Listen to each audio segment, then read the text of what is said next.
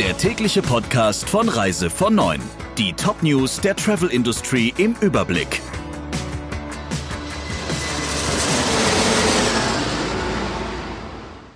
Mit Friederike Breyer, schönen guten Morgen.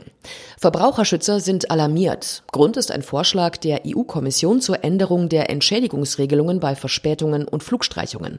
Die neue Regelung sieht vor, dass Entschädigungen erst ab einer Verspätung von fünf Stunden bei Flügen von bis zu 3500 Kilometern fällig werden. Bisher müssen Airlines Passagiere ab drei Stunden Schadenersatz zahlen. Auf längeren Strecken bis zu 6000 Kilometern soll die Grenze auf neun und sogar auf zwölf Stunden angehoben werden werden. Bereits seit Jahren fordern die Fluggesellschaften diese Neuregelung, doch es regt sich Widerstand dagegen, vor allem seitens der Verbraucherschützer.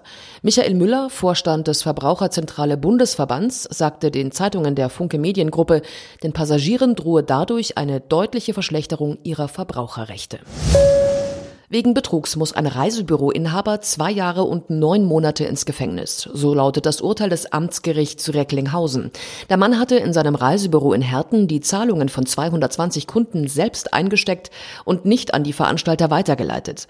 Dadurch entstand ein Schaden von 270.000 Euro. Das Verfahren zu weiteren 100 Fällen steht noch aus. Das Motiv des Mannes? Eine hohe Verschuldung. Aufgeflogen war das Ganze, als sich aufgebrachte Kunden vor dem Reisebüro versammelten. Sie hatten festgestellt, dass sie ihre Reisen wegen ungültiger oder fehlender Unterlagen nicht antreten konnten.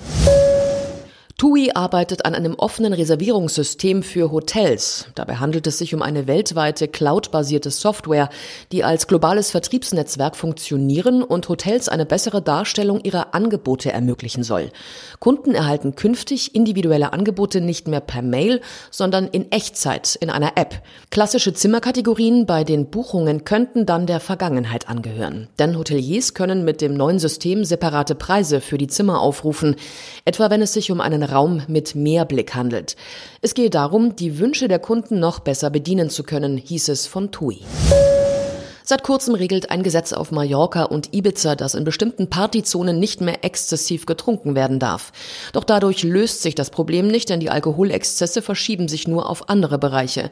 Sauftouristen mieten sich nun in All-Inclusive-Hotels knapp außerhalb der Verbotszonen ein. Manche befinden sich nur 30 bis 50 Meter hinter den Tabuzonen, schreibt die mallorquinische Zeitung Ultima Hora. Einige All-Inclusive-Hotels, die nicht von den Verboten betroffen sind, haben laut dem Bericht angesichts der hohen Nachfrage schon ihre Preise erhöht.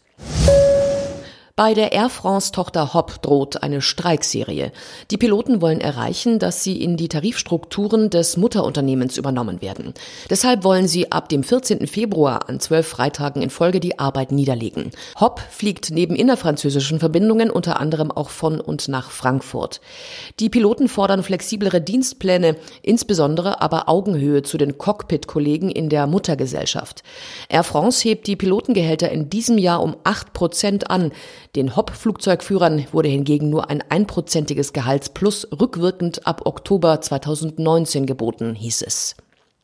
Das waren unsere wichtigsten Meldungen im Überblick. Kommen Sie gut durch den Rest der Woche.